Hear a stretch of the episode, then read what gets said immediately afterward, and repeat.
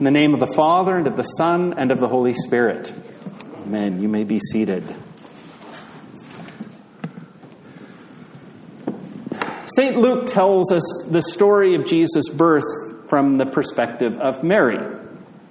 In Luke's gospel, which is not what I just read, but in Luke's gospel, we see an angel come to a young girl to announce that she will bear Israel's Messiah. And we get a sense of her excitement. That might be putting it mildly, because everyone was, after all, waiting for the Messiah. And there were plenty of girls hoping that maybe, just maybe, especially at that time, people just thought it's imminent that the Messiah is, is coming. So there were girls who perhaps hoped that maybe she would be his mother. But most people would have expected him to be born in a palace to someone in a wealthy or a connected family, someone royal. So you can imagine Mary's utter and absolute shock when she learns that she's going to be the one. I mean, yes, her family's technically descended from David, but that didn't mean they were royals by any stretch of the imagination. They were just simple, common, everyday people. Now, St. Matthew, on the other hand, which we just heard, Matthew tells the same story, but from the perspective of Joseph. Joseph's in the opposite situation. He's anything but excited to hear the news that Mary is pregnant. It's not very hard to hear and to imagine the disappointment, the embarrassment, even the shame that he felt. Even though Matthew says he didn't want to shame Mary, he had to be feeling a certain amount of shame. And Mary tells him, No, no, no, no, no, you don't understand. It's not another man. I'm pregnant by the Holy Spirit. That's what the angel told me. I don't understand how it can be, but he told me that this child is the Messiah. And Joseph's not stupid. He knows where babies come from.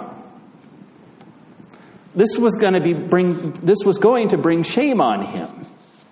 And so Matthew says Joseph made plans to quietly separate from Mary, to break off the engagement, I expect he hoped maybe he could just quietly put, his, put some distance from that, save some face, move on, and maybe find someone more respectable to marry. But then the angel appeared to Joseph. Joseph, son of David, the angel greeted him. Now, Joseph, he's also a descendant of King David. I mean, technically speaking. But lots of people were descendants of David. It had been almost a thousand years. His descendants are dispersed throughout the nation. And I'm sure this was the very first time anyone had ever addressed Joseph as if he were a prince. But the angel's making a point. Joseph is a part of that royal family, the family from which the Messiah would come. Not the branch of the family people expected, but he was part of that family nevertheless. So, Joseph, don't be afraid to follow through with this marriage to Mary. She wasn't lying when she told you she was pregnant by the Holy Spirit. She's not crazy. A miracle has really happened. She's going to have a son. And listen, when he's born, you need to name him Jesus. Why? Because he is the one who will save his people from their sins.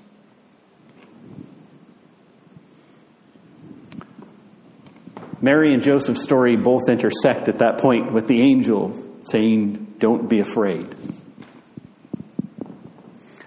Don't be afraid. That's, that's what happens every time someone in the Bible meets an angel or gets a message from God. Don't be afraid. God announces that He's about to do something. Maybe what He says He's going to do is itself scary and frightening. Maybe it just seems crazy and impossible. Sometimes it's something that sounds incredibly foolish. This announcement about the baby, conceived by the Holy Spirit, and the angels urging Joseph to go ahead and marry Mary pretty well hits all of those points. If there were any two people who needed this exhortation to fear not, Joseph and Mary needed it. But maybe we need to hear it too as we, as you and I, read the Christmas story. Because we might think, is it really necessary to emphasize this particular part of the Christmas story? I know a lot of people believe it, but they don't want to talk about it. It's fine for us, but the people out there, the people going about their business in Courtenay and in Comox, if they hear us talking about this part of the Christmas story, the Messiah, born of a virgin, they're going to think we're stupid or superstitious or naive because that's not where babies come from. And that's not the kind of thing that happens in the real world. And so there are people who throw out this part of the story because they associate it maybe with the later legend that grew up about Mary's supposed perpetual virginity and the teaching that came closely along with that, that sex is bad and wrong and sinful. And of course, the Bible says none of those things. The gospel writers give us absolutely every reason to believe that after Jesus was born, Joseph and Mary went on to have a perfectly normal and godly married life and to have other godly children, as God intended for married couples to do. The reason Matthew and Luke tell us this story is because they believed it was true. They had their own reasons to be afraid in telling it. Because the pagans, they told stories about half human men and women, demigods fathered by the gods. Ancient mythology is full of those stories. Where did all these Greek heroes come from? Zeus got around a lot. Matthew may have been afraid that people would think he was somehow borrowing from these myths. He surely knew that some people would say that in reporting that Mary was pregnant by the Holy Spirit, well, Matthew was just covering for some indiscretion on her part. And other people have said Matthew made this part of the story up so that he could claim Jesus' birth was a fulfillment of Old Testament prophecy. The verse he quotes from Isaiah 7 what's really interesting about that is that there is no evidence whatsoever that anyone before Matthew had ever thought of Isaiah's prophecy being fulfilled in the birth of the coming Messiah. No one ever made that connection until Matthew. Or maybe it was an early Christian tradition and we only hear about it from Matthew. But whatever the case, nobody in Israel before had been thinking that way. Isaiah's prophecy, they knew, was fulfilled in the days of King Ahaz. Everybody knew that. It was Matthew, knowing what Isaiah had said and the history that surrounded that prophecy, who saw there this sort of prefiguring of Jesus. And there are all sorts of ways that people find something to be afraid of in this story. All sorts of reasons people find to just reject it, to say that didn't happen. But neither Matthew nor Luke asks us just to take their word for it. Notice that Matthew, in particular, he connects the story of Jesus' birth with the much bigger story, with the story of Israel and of Israel's God. It's almost as if he was anticipating that someone would say, Virgin birth? Right, Matthew? At your age, how can you not know where babies come from? To the person who says the world doesn't work this way, and to the person who might say God doesn't work that way. Matthew's saying, You want to bet? And he points us back to look at how God has worked in the history of his people. And this is the point of Matthew's quote from Isaiah 7 about the virgin conceiving and bearing a son named Emmanuel. Matthew ties the birth of Jesus into the larger story of redemption and the story of Israel and Israel's God. So roll back the clock 730 years before Jesus was born. That's a long time, isn't it? But go back 730 years before Jesus was born. That's when the events of Isaiah 7 and 8 and 9 took place. It was a time in Israel's history when things were looking very bad. There were lots of those times, but this was a particularly bad one of those bad times. The kingdom had been split for about 200 years. You had Israel in the north and Judah in the south. A man named Ahaz was the king of Judah, ruling in Jerusalem. And Ahaz is one of those guys we read about in the book of Kings, of which it is said, Everything he did was evil in the sight of the Lord. Now, it's worth noting that in pragmatic political terms, Ahaz was actually a pretty good king. He played, the, he played politics and he played at foreign policy in a way that kept Judah safe. But that is not how God judges kings. The Lord had told his people, Trust in me. Don't trust in foreign alliances with the pagans. Don't bow to pagan gods. Don't trust in horses. Don't trust in chariots. Trust in me. But Ahaz, he trusted in all those other things. Assyria to the east, that was the great power of the day, the big empire. And it was threatening everybody around. So, Israel, the northern kingdom, and its neighbor Syria, they made an alliance with each other for their mutual security. But they still weren't really strong enough. Assyria was big, really big. So the kings of Assyria and the, the king rather of Syria and the king of Israel, they came to Jerusalem and they put pressure on King Ahaz. You need to join our alliance. It's the only chance we've got. Ahaz knew better. Assyria was still bigger. There was no hope in aligning himself with his enemies, Israel and Syria. So instead, he sort of preemptively submitted Judah to the sovereignty of the Assyrians. And while he was in Assyria, he fell under the influence of Assyrian religion. When he came back to Jerusalem, he built an altar like the ones he had seen in Assyria. And he had the temple itself rearranged to accommodate this altar to a pagan foreign god. He introduced Assyrian astrological practices to Judah. He even sacrificed one of his sons to the Assyrian god Moloch. And it's in the midst of this that the prophet Isaiah comes to Ahaz. Isaiah was sent by the Lord to Ahaz the first time, just as the kings of Syria and Israel were urging him to make an alliance with them against the Assyrian Empire. And when Isaiah went, he didn't go to the king alone. The Lord told him, Take your son, Shear Jashub, which means a remnant shall return. The message the Lord was sending through Isaiah and his son was a familiar one. Don't be afraid. Israel and, er-, Israel and Syria were threatening to swoop down on Jerusalem with their combined armies, but the Lord said to Ahaz, It shall not stand. The Lord was urging the king to trust in him. He also said through Isaiah, If you do not stand firm in faith, you shall not stand at all. Isn't that still true?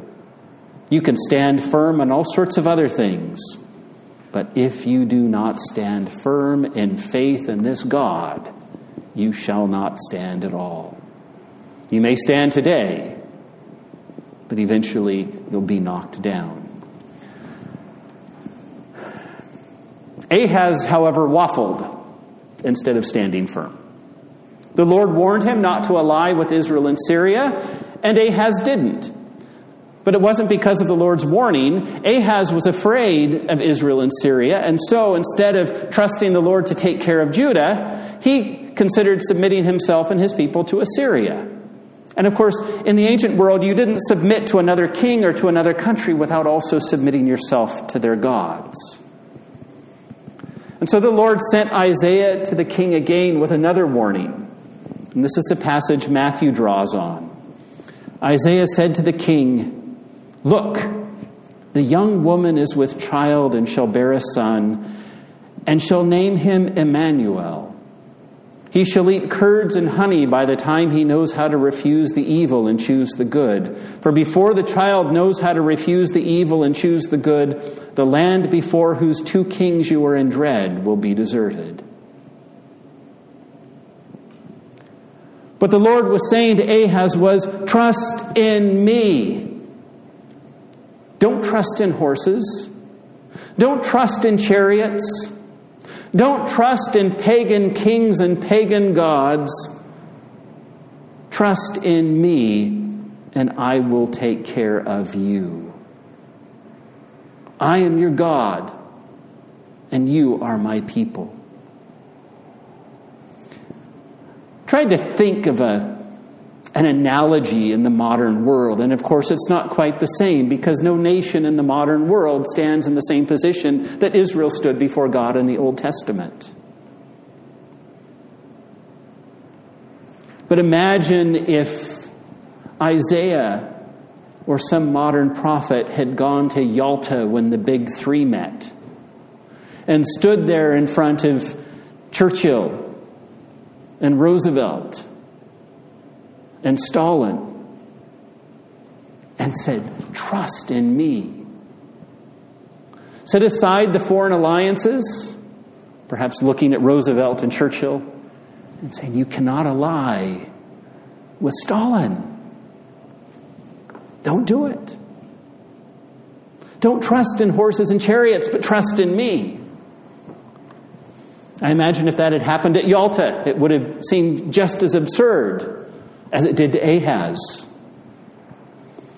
My nation is going to be overrun by the most powerful empire in the world, and you're telling me that I shouldn't play politics and shouldn't get involved in foreign policy?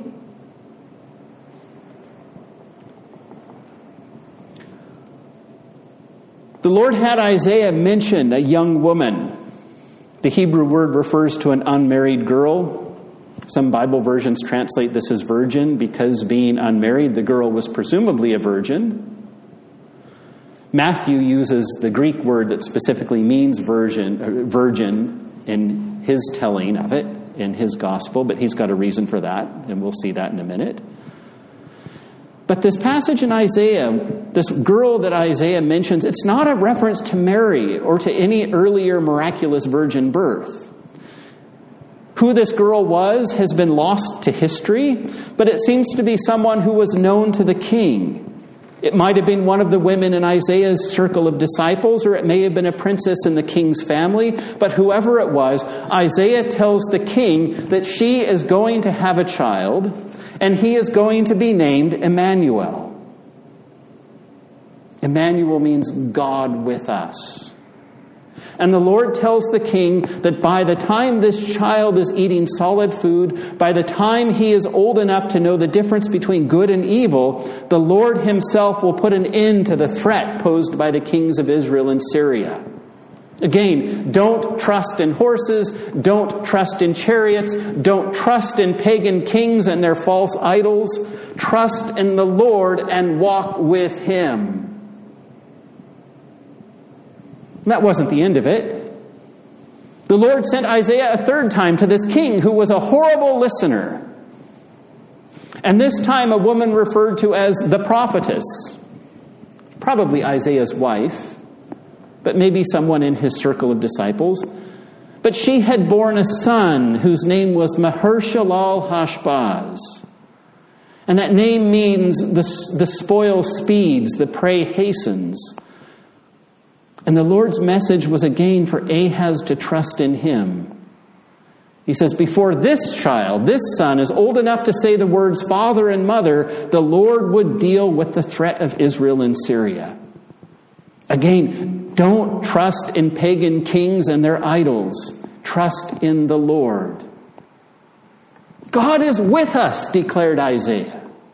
The Lord of hosts, him you shall regard as holy. Let him be your fear. Let him be your dread. He will become a sanctuary, a stone one strikes against for both houses of Israel, meaning the northern kingdom and Judah.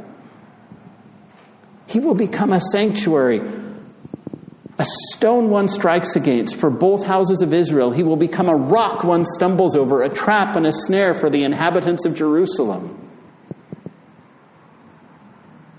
Fall on the Lord in faith, or you will stumble over him in judgment. Now, is the Lord faithful? Does he do what he promises? I mean, of course. What the Lord promised was exactly what happened. In a short time, the king of Assyria crushed Syria and Israel and took away that threat. The northern kingdom was destroyed and the people were scattered. The Lord delivered the people of Judah. Ahaz, not surprisingly being the wicked king he was, he made an alliance with Assyria anyway and brought the worship of the Assyrian gods to Israel, right into the temple. His son Hezekiah would spend most of his reign trying to undo all the evil things his father had done. Judgment eventually came on Judah too, just as it had on Israel. Because the kings of Judah, with a few notable exceptions, but most of the kings of Israel, failed to trust in the Lord. Now, wind the clock back 730 years to Matthew. Why does he quote this prophecy about Emmanuel when it was fulfilled 700 years before? Matthew does this because in the story of Isaiah and Ahaz, we see how God works. We see God's goodness, we see God's faithfulness to his people, and his call to his people to consistently trust in him. We also see God's warning of judgment when his people are unfaithful to him and to the calling that he has given. Israel was yet again in another awful political spot in Matthew's day. This time it was Rome, not the Assyrians. Just as Ahaz turned to horses and chariots and to forbidden alliances and false gods instead of trusting the Lord, the Jews of Matthew's day, in their own way, were trusting in all the wrong sorts of things. We see this. Jesus spent his entire ministry rebuking these different parties and interest groups. You had the Zealots, they were ready to take up arms in a violent revolution. You had the Essenes, who went off to hide in the desert and they denounced everybody else as unfaithful. And you had the Sadducees who just sort of took the, they were the rich guys who didn't want to be upset, so they just sort of took the, if you can't beat them, join them tack. All of them needed to be reminded of who they were and to whom they belonged, and in whom they had, based on their history, every reason to trust. Isaiah made use of three different children. I should say, the Lord made use of three different children of Isaiah. And Matthew could have pointed back to any one of those three. Mean, just think we could be singing, O come, O come, Maher-shalal Hashbaz, every Advent. But Isaiah points back specifically to the child named Emmanuel, God with us, because it is a poignant reminder that in Jesus, God truly is with his people. This is what the people of Matthew's day needed to hear as a call back to faith in the Lord and in the Lord alone. But in an even deeper way, in Jesus, the Lord is with us in a way he never was with his people before. Whereas in Isaiah's day, the virgin and her child were a sign that the Lord was about to act. This time it was the child in whom the Lord was coming to take the decisive act in history. In this baby born of Mary and the Holy Spirit, God Himself became incarnate. God became one of us to once and for all deliver His people from bondage and to make all things new. And this leads Matthew directly to the angel's instruction to Joseph. You shall call his name Jesus, for he shall save his people from their sins. Iesous. That's our English word. It comes from the Greek, Jesus. In Hebrew, it's Yeshua, which is just a slightly elongated form of the same name, Yehoshua. Does that sound familiar? Yehoshua? In English, we say Joshua. Joshua, Yeshua. In Hebrew, they're, they're the same name, just one's a shorter, one's a longer version of it. And they were common names in the days of Mary and Joseph. It means Yahweh delivers. The Lord, the God of Israel, delivers and saves. And of course, that made it a popular name amongst the Jews. But it was made even more popular because the most famous Joshua of all time was the Joshua who took over from Moses and led the Israelites into the promised land. So Jesus is not only God with us, but he is the one who will, like Joshua, fulfill what was begun in the Exodus. Joshua led the people into the promised land, and Jesus will free his people from their bondage to sin and death and lead them into the life of the age to come, into God's kingdom. And Matthew highlights the important truth for us that Jesus didn't just appear at any old point in history to any old group of people. He came in the fullness of time, as St. Paul writes in our epistle from Galatians. He came in the fullness of time. He came when the time was right. He came as part of a much bigger story. He came as the fulfillment of the promise to the people who had struggled themselves to be faithful. He came to die for the sins of his people, to make them clean, and to fill them with his spirit again to fulfill the story and to make good on God's promises so that they, and eventually so that we, incorporated into their story, can truly love God with hearts and minds made new. I mean, you might think it would be enough to cause us to praise and glorify God simply that He sent Jesus into, into the world at any point t- in time to save His people from their sins. And I think that's often as far as we think about it. But the fact is, again, Jesus came at a specific time, at a specific place, to a specific people, in a specific way, which Matthew highlights. So that it's not just some random coming to deliver, but that we can see the faithfulness of the God of Israel to his promises. And in that we give him glory. As we read in Revelation when we studied Revelation, it's that faithfulness of God to his promises that causes the Gentiles to finally come and give him glory. I mean, theoretically, their gods could come and save too. They don't. But in theory, they could. But are they ever faithful to their promises? No. The way the story happens in the fullness of time shows how great God is and how faithful He is to do what He's always said. And that's what brings us into it. And that's what Paul's getting at in our epistle in Galatians 4 1 to 7, where he writes, When the fullness of time had come, God sent forth his Son, born of a woman, born under the law, to redeem those who were under the law. See a specific time and place and people so that we might receive adoption as sons. Now, Paul's one of those people, but most of the people in the Galatian church were Gentiles. And because you are now sons, God has sent the Spirit of His Son into our hearts, crying, Abba, Father. So you are no longer a slave, but a son, and if a son, then an heir through God. Brothers and sisters, this is a story into which you and I have been baptized. A story that was not originally our own, but in which we now have a part. Think about that. I mean, think about the formula we use in our baptism.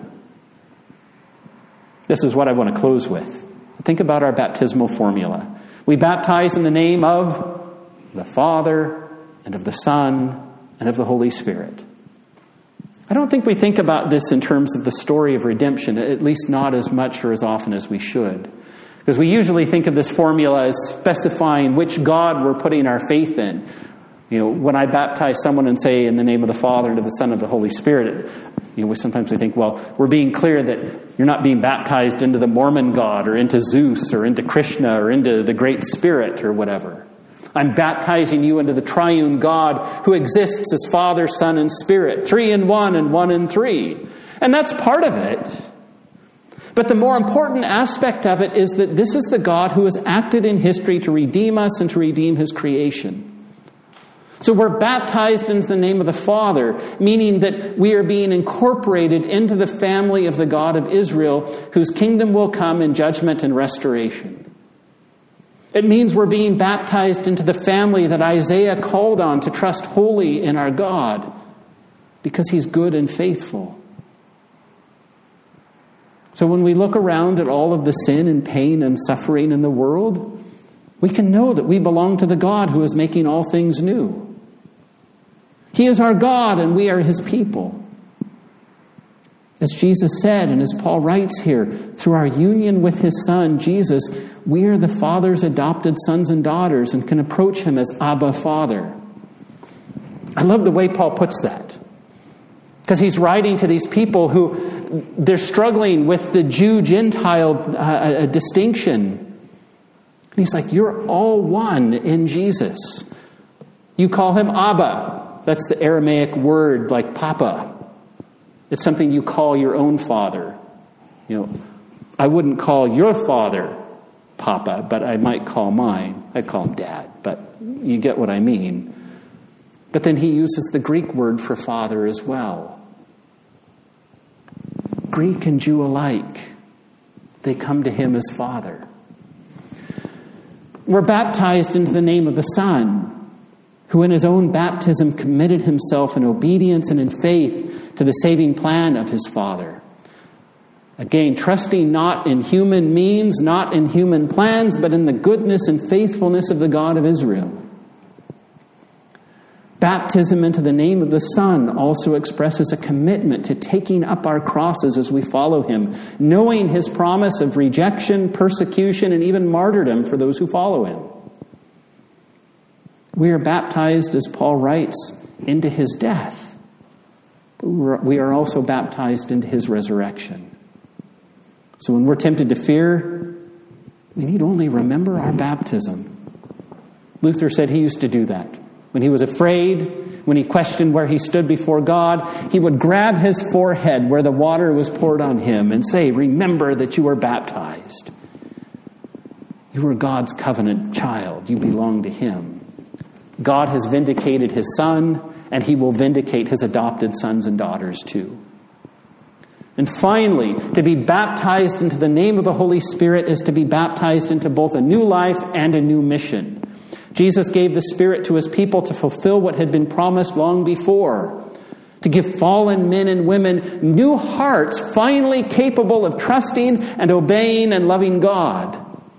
Doing those things that Ahaz was just totally incapable of doing because of his fallen heart.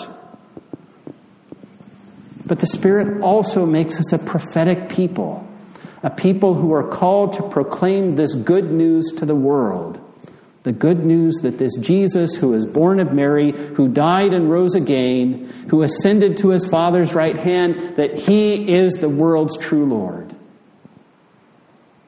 It is a prophetic call to the world around us to stop trusting in horses and chariots, to stop, stop trusting in money and power and sex, to stop trusting in false gods and pretender kings, and instead to come to Jesus and to be baptized just as we have. To submit to the Father's plans, to take up our crosses daily as we follow the Son into the life of the age to come and to take up this spirit filled ministry of proclamation until he comes again. There is no doubt that the task we have been given is a hard one. But, brothers and sisters, today we are reminded God is with us. And if Ahaz could be called to repentance and faith, because soon that child named God with us would be with them. Just an ordinary child, but a symbol. Brothers and sisters, how much more are we reminded that God is with us by the very fact that His Son has come, that He has died, that He has risen, and that He has poured our Spirit into our hearts? God is with us. Let's pray. Almighty God, you have given your only begotten Son to take our nature upon him and to be born of a pure virgin. Grant that we who have been born again and made your children by adoption and grace may daily be renewed by your Holy Spirit through our Lord Jesus Christ, to whom with you in the same Spirit be honor and glory now and forever. Amen.